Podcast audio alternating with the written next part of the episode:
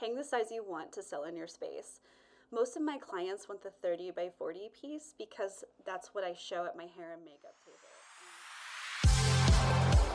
Welcome to Boudoir Business Education, a show for current and aspiring boudoir photographers, where we talk about where to start and how to sustain your boudoir portrait business.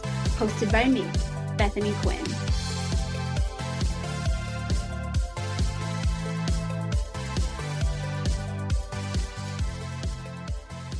All know what wall art is, right? It's the gorgeous pieces of work that hang on the walls of your client's home. And the bigger, the better. Am I right? It comes in a multitude of different mediums.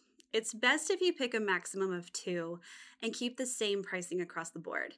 That way, your price list won't look like a wild mess and people don't get confused when they are blindsided with all the different sizes, all the different prices it's good just to have one. And then on the price like just your standard pricing on your price list as an a la carte or if you want to build it into a collection you can.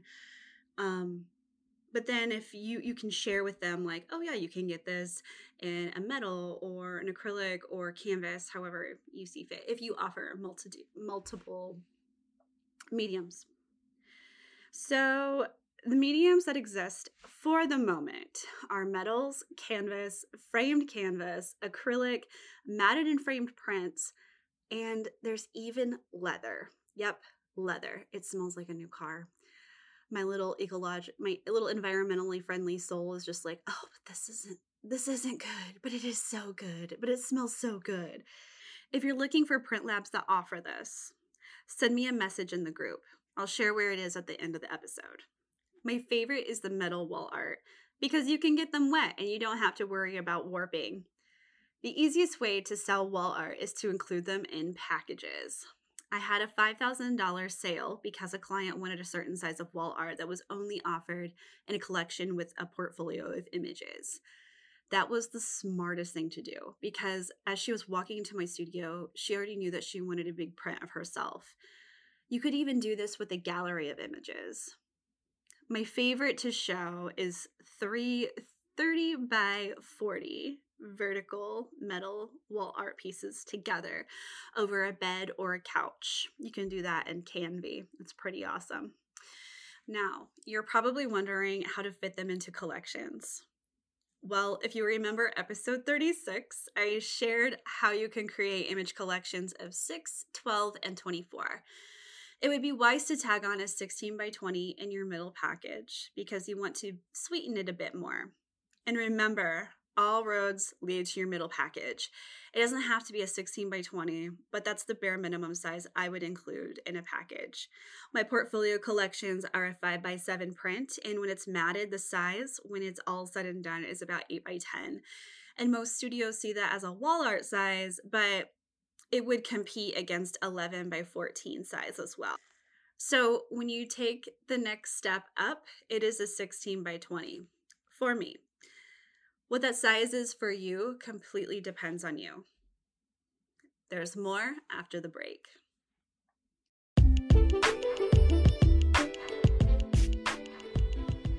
Attention, all boudoir photographers. Are you ready for an exclusive backstage pass to the world of boudoir?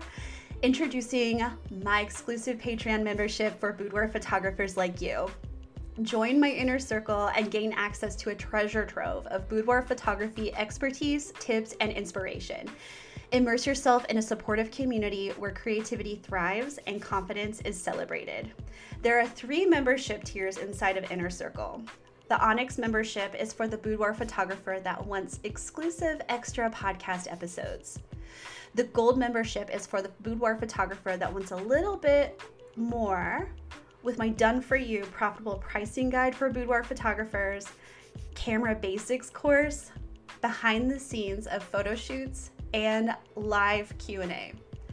The rose gold membership is for the boudoir photographer that wants it all. I get it, me too. it includes everything from the previous memberships that I mentioned prior, plus courses on Facebook marketing and five boudoir poses that generate 1k sales, plus live Q&A.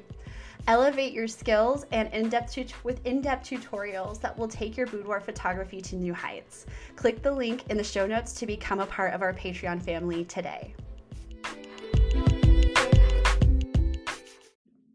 Hang the size you want to sell in your space. I would save the larger wall art for more luxe collections and bump that baby up. That would look like a 30 by 40 wall art with 24 or 24 plus portfolio or folio box images. By adding your wall art into your collections, make it the only way they can purchase that size is if they get that collection. Take out the a la carte for this work, or it will ruin your sale for obvious reasons. The goal is to get more value for more money, give more value for more money. So, here are two ways you can sell your wall art and portfolio collections. Number one, hang the size you want to sell in your space. Most of my clients want the 30 by 40 piece because that's what I show at my hair and makeup table. And I am in a limited size space. So I have those wall art pretty close to each other and formatted in different ways on the wall. I have it over the mirror. I have like let's see four vertical ones I have a horizontal one over my mirror for my hair and makeup table, and then I have four vertical 30 by 40s along the sides. So just to show them like what they can do with their wall art collections. Uh, they may have a hair and makeup table of their own. So um, that would be a really great way to uh, decorate it.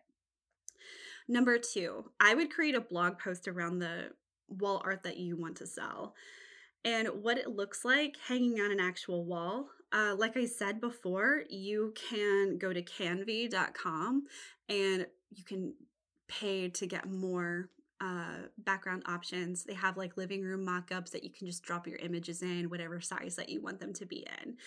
So, whatever size you like, sell it. At the end of the day, it's easier to sell the products you love. Do you have any questions about this episode? I want to hear. Hop on over to our private Facebook community at facebook.com forward slash groups forward slash boudoir business education. And if you're not a member, join us. Boudoir Business Education is supported by our listeners. If you'd like to be a supporter, please contribute on the button in the show notes and we'll give you a shout out during our broadcast. Special thanks to Sarah Wilkie, podcast editor and multimedia artist, BB Quinn Photography, a black and white boudoir photography studio that helps the modern woman feel more confident in her own power. And of course, thank you for listening.